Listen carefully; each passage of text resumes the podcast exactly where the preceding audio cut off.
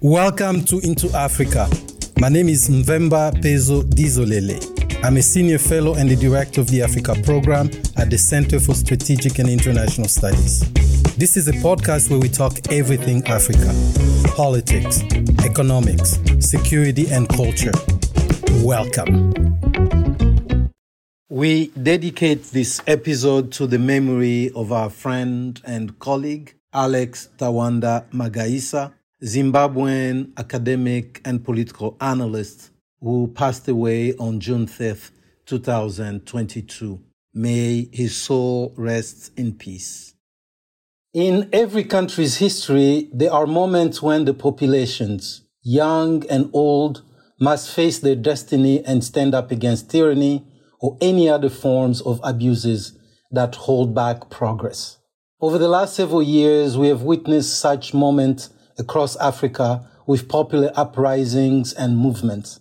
From the Arab Spring that started in Tunisia to Senegal's Y'en a Marre, Burkina Faso's Balai Citoyen, Zimbabwe's This Flag, South Africa's Fees Must Fall, DRC's Lucha, and Uganda's People's Movement, the peoples of Africa, particularly the youth, have stood up to demand change, democracy, and better life.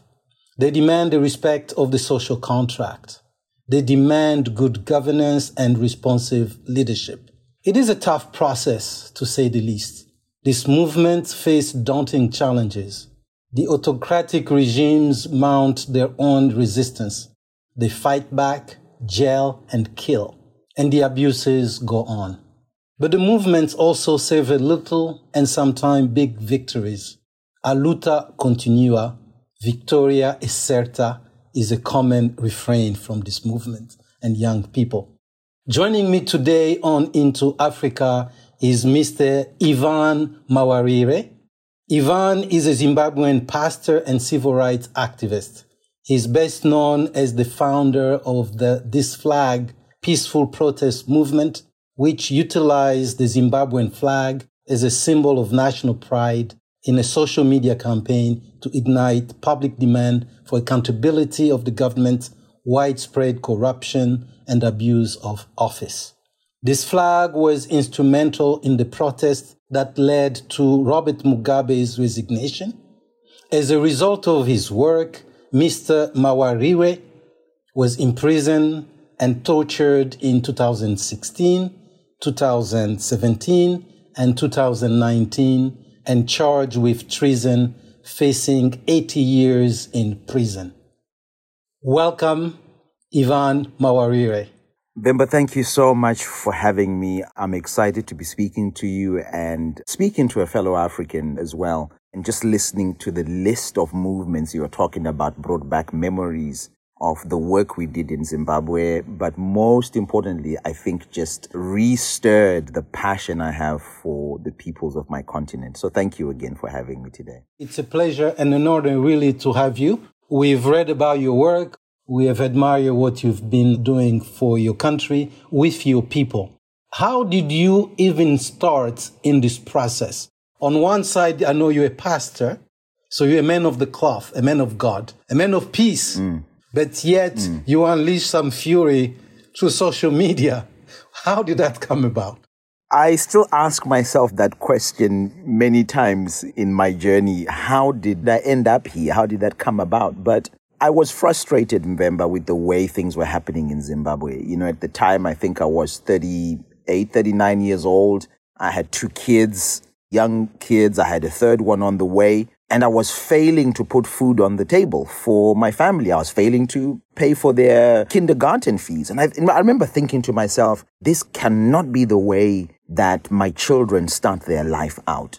And this cannot be the story of how Evan has failed to live in his own country, to build a proud country and leave a proud legacy for his children. So I didn't know what else to do and I just spoke up. I remember that day so clearly. It was April 19, 2016. I propped up my phone against my Bible in my office after a tough day and I just spoke into that video and I just spoke about why it's important for Zimbabweans to say something about the state of their country and not to keep quiet. And I think part of what I was talking about was saying, play your part. What will you tell your children 20 years from now when they ask you, what did you do? That's how that started. That video went viral and began to ignite conversations and discussions with Zimbabweans. And uh, of course, you know, as they say, the rest is history. A journey began from there. We carried on to achieve some of the things that we achieved. Very good, impressive. So you think it was about the challenges of life really that you were facing that triggered this? And that supposes also that many of your countrymen were facing the same challenges. But as a pastor, how do you reconcile the two sides to you? The side that is the church, the Bible, the gospel, and the side that mm. incited or mobilized or helped inspire people to take to the street? I think, remember, the way I look at it, I feel that it is the it is the two sides of the same coin. Because as a pastor, part of my job is to not just shepherd the souls of people through scripture, but to also offer the practical approach to how do we solve some of the issues that our society is facing. As a pastor, it's my job to understand the moral authority that I carry to call out what is immoral, to speak out against injustice, in fact, in Proverbs, the Bible speaks about that and it says, Speak up for those who cannot speak for themselves. Defend the cause of the weak and defend the orphans and the widows. So this is for me really a, an animation of that office of a pastor where you're going beyond just your pulpit and you're beginning to say, let's live out what we believe. If there is injustice, we call out injustice. If there is corruption, we call out corruption and we advocate for better leadership. We advocate for the saving of lives. We advocate for dignity. And I think that's part of what has continued to move me to try and return the dignity of the lives of the people of my nation. So it was not about theology of liberation. You were not reading your fellow men and women of God in Latin America, or were there specific characters to the scriptures that stood out in your mind that you sought to emulate? Oh, no. At that time, not at all. At that time, this was a, a personal response to a crisis that I knew was not affecting just me. One of the ways in which a pastor should really engage their community is to understand that whatever affects him personally is affecting many other people that are living in the same space as he is. And therefore, because he or she has a voice and has an office to, to address some of these things, should do so on behalf of people. So I did it where I realized that, wait, this is in my home. This is happening to me. So what I'm going to do now is I'm going to take this up on behalf of other people as well. I'm going to speak up knowing that there are some other people who are going through this. And I think that was the motivation. I then began to read, of course, about some of the other actors over the years now who have done some of these things, whether it's Dr. Martin Luther King Jr. and so many others. But at that moment, it really was a sense of duty concerning my own life and concerning the values that I believe in as a pastor. And I think trying to get a certain congruency. Let me say that I think there was an internal incongruency about being silent concerning the things that I was seeing happening in, Zimbabwe. So silence is complicity. Oh, absolutely it is. If you see something happening which is unjust and you decide to keep quiet, you are gifting the injustice. You are allowing the injustice to exist in a space where it shouldn't. You are allowing it to go unchallenged. You are allowing it to be affirmed. You are allowing it to be legitimate uh, in its existence. I think for me, that's been part of the discovery that one of the purposes of having the opportunity to be a living being in a community is to make sure that you represent what needs to be represented. You speak up, you say something, you, you advocate for something. You, as they say, if you don't stand for anything, you will fall for everything. Very good. Pretty passionate there. I just want to read this sentence. You tell me what it brings to mind. And this is from this flag. I think your early video, and I quote, every day that it flies is begging for you to get involved, to say something, to cry out and say, why must we be in this situation? End of quote. Mm. I have to tell you that hearing that quote takes me back home. It, it's, you know, I, I suddenly, every time I have watched that video or heard excerpts from that video, like you've said, it makes me want to cry because we are a people that have lost a sense of pride because of what has been done to us. And for me, the understanding has been that nobody fights for Zimbabwe like a Zimbabwean does. Nobody else can fight for your nation the way you do. No one else can be more passionate about your people, the lives of your people than you are. And that was what was driving that statement. To say, when we see our flag fly, it's not enough to hang your head in shame and walk away. You have to hear what it is saying when it's flying. It's saying, save me from being a fraud. Save me from the brokenness. Save me from the embarrassment that I bring to you when you are seen internationally in other nations. Because remember, this had become the portion of Zimbabweans and still is even now. When we travel to other nations, people look at us and they shake their heads in pity when you are going through airports and customs officers and uh, border patrol officers see your passport and immediately you are flagged down for further questioning. You are being asked, where did you get your visa? You are being asked, why are you here? And you are being asked all these questions because they understand that you are coming from a broken place and it is likely you are running away and you're trying to find a home in their land. It's embarrassing. It's dehumanizing. And so for me, the idea was when we see the flag of Zimbabwe, I don't want us as Zimbabweans to be embarrassed or to feel ashamed. Let's begin to love that country enough and to speak up for it and say, I may not like what has happened in my country, but I love that country and I, I have a vision for it. I have a desire for it. Every Zimbabwean, if you speak to them, they'll tell you something about what they wish Zimbabwe was. And for me, joining all those little narratives of what every Zimbabwean wishes home was like is what this movement was about.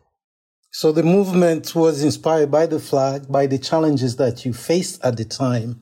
How did the movement connect with the rest of the other movements across Africa? Because all over the country now we see a high level of consciousness of the youth particularly. I think there was a resonance with many young Africans because they recognized that part of the struggle that we were now speaking up against, part of the struggle that we were now engaging in in Zimbabwe, was a struggle of fighting for freedom from people that were supposed to be our liberators.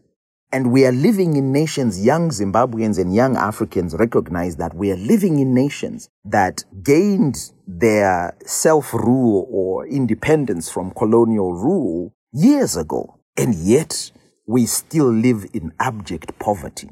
And yet a high percentage of young people still want to leave home and go elsewhere because home no longer provides them the opportunity that it is supposed to provide for those that live there. And I think a lot of young Africans recognize that same need within them or that same struggle within them that said, why am I poor in my own country? Why am I led by a group of people who are selfish, who are enriching themselves, and I get nothing out of it? And so there was a resonance, and I believe there will continue to be a resonance across the African continent until we start remedying this issue and this problem of a young people that are not finding opportunities to dream, opportunities to succeed, to prosper, to engage their ideas. We're going to continue to see this. Is there any connection if you reached out or if they reached out, the other movement around the continent? Is there any such thing as a platform where the various youth movement convene or interact? Yes, there actually is. When we began in 2016, I was very new to activism. I was new to the civic society space. I was new to engaging the democratic process in the country. And so it took some time for us to learn to be connected and to learn solidarity. But eventually we did, and we became a part of a group that is called Africans Rising, which comprises of many activists and many different kind of, you know, movements and citizens movements and campaigns. It became a wonderful place of exchanging ideas, a wonderful place of solidarity and encouragement, a wonderful place of training, and I think just supporting each other as we go through these different struggles. That's good to know. I think solidarity, there's always strength in numbers that I think as a pastor, the term you use in church is fellowship, the fellowship of community. You know, Zimbabwe is some of the younger countries in terms of freedom movement, right? Independence came late, so 1980. So it was the youngsters of that independence movement. They brought in the rear along with South Africa and Namibia. Are there any Pan-Africanist activists or leaders that inspired you I mean, you don't have to go very far, I suppose, being a Zimbabwean, but just in the larger history of independence movement across the continent, is there any particular leaders who stood out for you, whether they're political or activists or any other?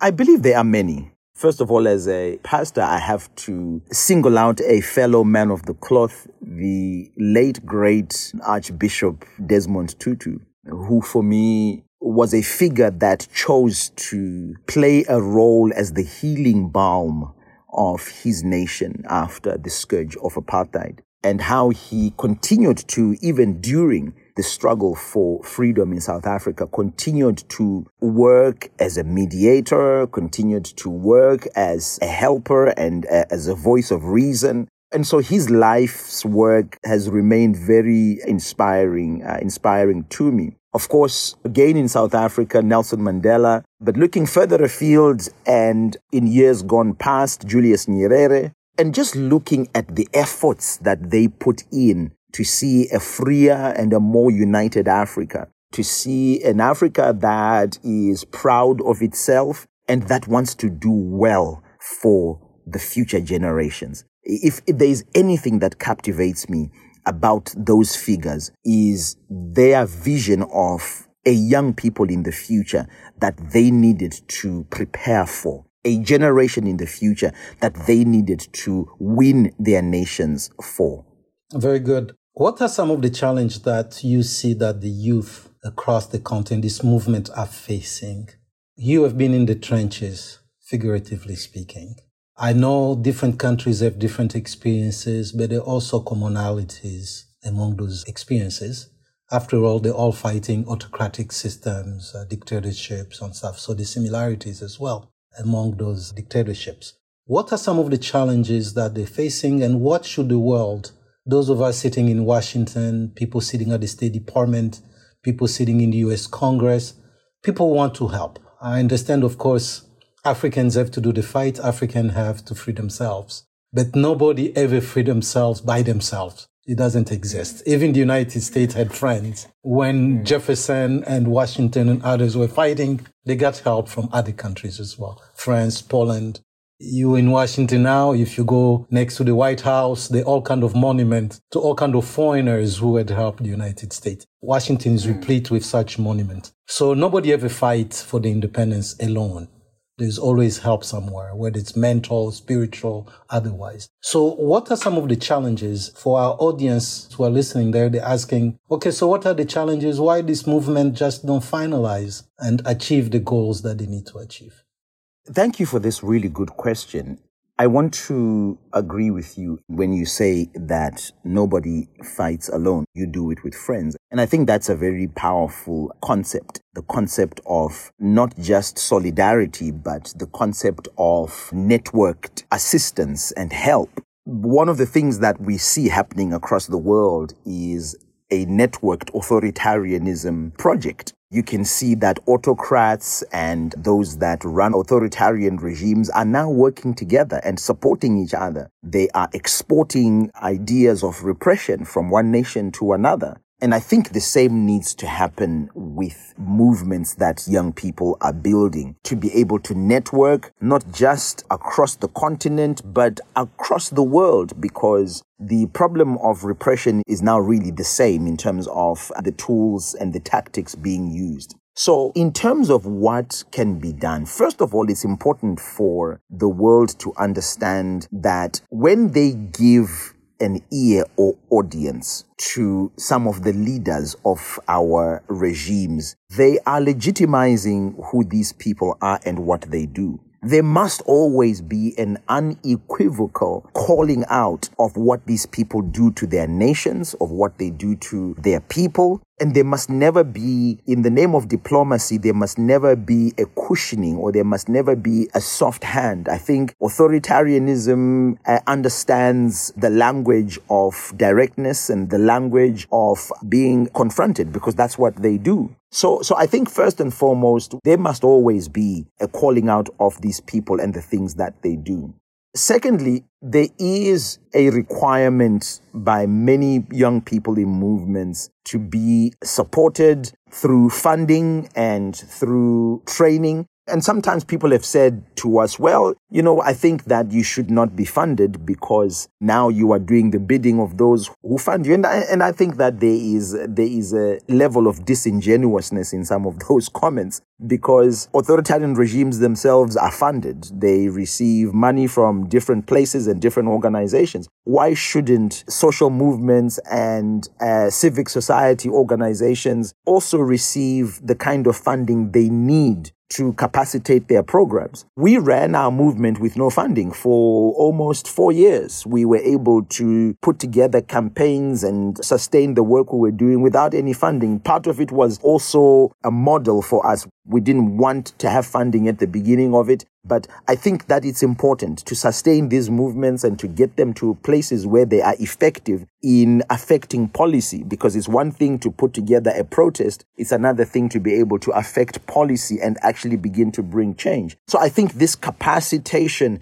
is definitely needed that the process may be long and sometimes people get tired of change not coming in a region but it cannot happen overnight sometimes. Even in cases where you have a sudden change overnight, there is still a process that needs to be walked, a process that needs to be played out. So I think there is a request to walk patiently but purposefully with these social movements, with young people who have ideas of change who have ideas of transformation. And it's not just transformation in the political sense. It's transformation in the entrepreneurial side of things. There's so many ideas. Africa is rich with ideas. We see so many international companies wanting to come to develop certain things in Africa, but simply for the market and not so much for the people. And so I think there is also a call to take African ideas and businesses and entrepreneurs and, and, and all these, I take them seriously for what they can do for African people and also for what they can do for the world. So I think for me, those approaches of coming in to say we want to purposefully and patiently support civic society, purposefully and patiently support actors who are involved in social movements and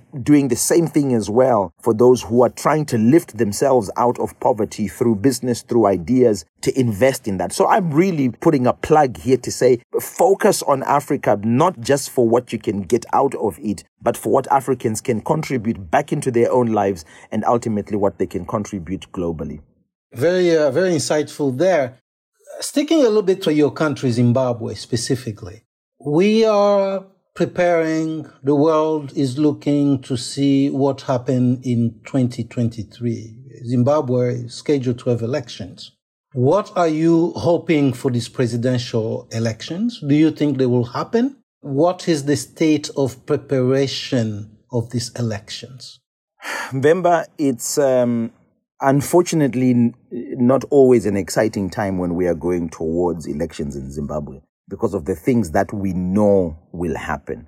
These are things that have happened historically and you can almost predict what's going to happen when you look at the new regime that came in, the new administration under Emmerson Mnangagwa. One of the first things they did on their very first elections was to operate with violence and to operate with intimidation. And of course, the elections themselves to operate with that uh, approach of rigging the elections. And looking forward to 2023, as much as I am an optimist, I have to put up the red flag that says already we are seeing that there will be violence that has taken place already in Zimbabwe over the last couple of months when there were by elections for the members of parliament who were illegally recalled from parliament, by the way. Already the violence began. But you can also see in the setup of the Zimbabwe Electoral Commission, which is not an independent body when you see how it is constituted. You can already see them putting in place the mechanisms for an election that is not going to be free and that is not going to be fair.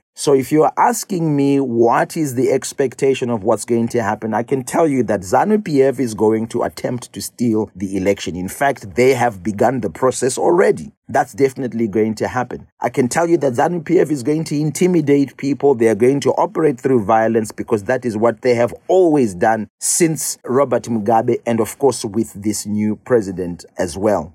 The expectation is that the opposition, which thankfully has begun to research meaningfully, will have a very good chance. The issues that are prevailing in Zimbabwe, the socio-economic issues happening in Zimbabwe will always decampaign ZANU PF. They will always decampaign those that have run the country for the last 40, uh, we're going now on to 41, 42 years in Zimbabwe. And so there is once again a good opportunity for the opposition to inspire people around a new vision, to inspire the young people around what Zimbabwe could become.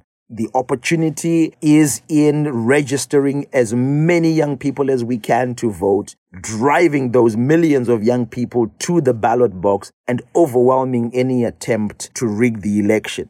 When we look to the north of our country, we see a country there called Zambia. And something happened in Zambia that is giving us inspiration that it is possible too in Zimbabwe. I'm hoping, Mvemba, that those that gathered around the outgoing president of Zambia and spoke sense to him will also be able to do the same and gather around Emmerson Mnangagwa when he loses the election because he lost the election in 2018 again. Evan, do you think he will lose the election this time? At least that's what you're working towards. I think he is losing the election as we speak because he is failing to put young people to work. He's failing to convert the natural resources that Zimbabwe has to become prosperity for the majority of Zimbabweans and is only allowing a few people to benefit from them. Remember, we had a situation where someone was caught with upwards of seven, eight, nine kilograms of gold at the airport in Zimbabwe wanting to leave the airport. And when that person was arrested, they were then let go within a few hours. And within a few days, they were confirmed as the president of the Gold Miners Association. The same person. Ah, okay. He's, he's being very entrepreneurial, shall we say. so, so look, I mean, so from that, from that perspective, he's not electable. People understand. People in Zimbabwe, I think part of what we achieved with this flag and what continues to obtain now in Zimbabwe is people, ordinary people are now engaging in the issues and they are translating them to what governance means and translating the issues to what kind of governance they would like. And because of that, he is going to lose the election in 2023. Accepting the loss is a different point, but losing is definite. So, on that point, is the international community doing enough to hold the Zimbabwean government accountable? That question one. And question two, what is your position vis-a-vis US sanctions against Zimbabwe is an extension of that accountability? And are the sanctions working? I think that the international community has done a lot over the years. Under Robert Mugabe, the international community gathered around the Zimbabwean issue. I have to take a moment to say this before I move on with answering the rest of your question uh, on sanctions. One of the biggest letdowns for Zimbabwe is that part of the international community that we expected to and still expect to be first movers in helping Zimbabwe to be safer, to be more democratic, and to be a nation that can exist amongst the community of other nations. The nations in Africa, remember, those nations in Africa, particularly the region, the SADC region, has failed over and over and over again to condemn the injustices that take place in Zimbabwe, the blatant abuses of Zimbabwean citizens by their government, the SADC region has failed to issue a pointed and a morally correct statement concerning some of these things. They have not done it. They have either been silent or sometimes they have actually stood with the Zimbabwean government and supported them. So there's been a letdown from the international community in terms of our immediate region, our immediate community of nations. There's also been a failure from the continental body the African Union under Robert Mugabe, instead of directly saying to Robert Mugabe, you can't kill people, you can't shoot people, you cannot do the things you're doing, they would lionize him instead and treated him as some elder statesman. And there are still people today that do that for Robert Mugabe. The man murdered people. The man destroyed a country. You have got to understand, understand that. But then there is the rest of the international community which really has come to Zimbabwe's aid by wanting to support a nation to be more democratic, to be freer, to be a nation that respects human rights. And they have supported Zimbabwe through different development programs. They've given aid to Zimbabwe. And I think there's a lot of debate about all of that. And I think that they have done a lot. However, more needs to be done. More needs to be done for Zimbabwe. I think that the capacitation of opposition movements and the capacitation of democratic movement needs to be stepped up. And there should be no fear of that, of saying, no, we are trying to promote a nation that has a balance of ideas that are contested or that contest. There's nothing wrong with doing that. But moving on to your question about sanctions in Zimbabwe, the Zimbabwean government under Robert Mugabe successfully spun this idea that sanctions are hurting Zimbabweans. And I think part of what then happened was that the sanctions have now been made to target specific individuals and not so much the people of Zimbabwe themselves. What is bigger than sanctions in Zimbabwe in terms of what is hurting Zimbabwe more than sanctions are the sanctions that our own government places on its own people. So I think that there is a need to understand that when individuals are sanctioned, for example, if certain individuals that are in government are either barred from entering certain countries or are barred from accessing some of the assets that they have bought for themselves personally in those countries, those are sanctions. Why should those people go and enjoy freedom in nations that promote freedom and yet suppress freedom in their own countries? So US sanctions, your sense of them, are they working? I think that they are working in that they put pressure on the Zimbabwean government to understand that they cannot run a country and expect that everyone keeps quiet. So it puts pressure on them. We're coming to the end of our program here, but I want to ask you just quickly before we close. In Washington, there's a sense in certain quarters that a lot of money has been spent in supporting civil society, but things are taking too long to change. And sometimes they talk about Zimbabwe fatigue. Are you optimistic about civil society organizations in Zimbabwe? I think that we do not have an alternative when it comes to being optimistic concerning civic society in Zimbabwe. It is literally the only hope that we have in terms of constant pressure on the Zimbabwean government. And the Zimbabwean government understands this. And I'll tell you how they understand it. Sitting in our parliament right now is a private voluntary organization bill, the PVO bill. In 2004, Robert Mugabe had the NGO bill. It's the same bill that has been resurrected but has actually been revamped. It's a bill that seeks to control CSOs. It's a bill that seeks to regulate the CSO space. And more chillingly, it's a bill that seeks to weed out organizations that receive funding that allows them to grow the democratic space, particularly the space that challenges and holds government to account. And so that is where our hope is. And failing to capacitate CSOs in Zimbabwe or shutting down the funding or reducing the funding is in actual fact sentencing a nation to being completely consumed by the regime. And so I understand the issue of fatigue, but this is the process of achieving democracy. When we began our conversation, Mvemba, you talked about Zimbabwe being a young country and that we are at the tail end of bringing independence. So we are not that old. How old is the United States of America? How old are some of the other democracies that we talk about and that we admire? It has taken them years. It has taken them a long time to develop the strength in their institutions, their democratic institutions. And so I think this is part of the journey walk with us, work with us. At different places and at different times, we are developing new strengths and we're taking new territory as we go. There comes a point where all of that adds up and the change we're looking for begins to become more evident and more obvious. But just because it hasn't happened immediately doesn't mean that it's not happening. So let's have a longer game play here than just wanting it to happen immediately. Okay, understood. On this program here, we mind the gap. We mind the gap. We know for every situation, there is the reality of the situation and there is the perception of the situation. Mm-hmm. Zimbabwe being Zimbabwe with all its challenges, that gap, it's actually pretty big. What is the gap?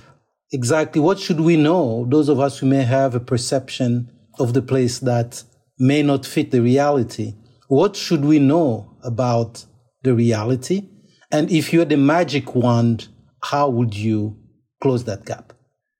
The reality about Zimbabwe, Mvemba, is that it is a nation that is on the verge of collapse and has been on the verge of collapse for many years. The perception globally sometimes is that because Zimbabweans are not rising up every day, it must mean they are either happy with it or it must mean that the nation is rebounding. It is not. The reality is that Zimbabwe has not had a day of stability since before Robert Mugabe left and even up to now. It should be known. Every single day, that country is on the brink of economic collapse. It is on the brink of a social collapse. That's why you find that if you have a cholera outbreak in Zimbabwe or a typhoid outbreak, and these are diseases that have in other parts of the world have been completely eradicated. But Zimbabwe, if we have a cholera outbreak today, we're going to lose thousands of people as we did back in 2016 and 2017.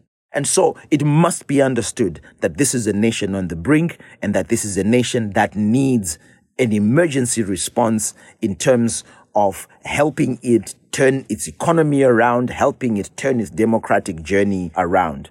You ask me if I had a magic wand, big responsibility. What would I wave and yell out for change in Zimbabwe? I think there is one thing for me that would change Zimbabwe. It is free and fair elections.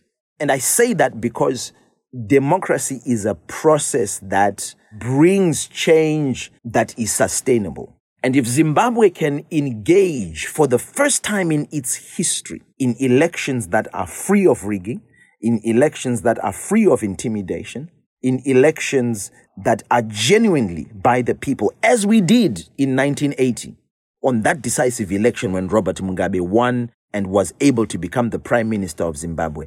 If we can do that, we will begin to have a different nation. That would be a magic wand that I would want to wave for Zimbabwe. The right for every individual to vote without intimidation and without rigging to happen. It'll give us a different result that belongs to us. Thank you very much, Evan Mawarire. It was a pleasure to have you on Into Africa this afternoon. Thank you very much, Mvemba. It's been my honor, and my hope is that we can speak again soon. Thank you for listening. We want to have more conversations about Africa. Tell your friends, subscribe to our podcast at Apple Podcasts. You can also read our analysis and report at csis.org slash Africa. So long.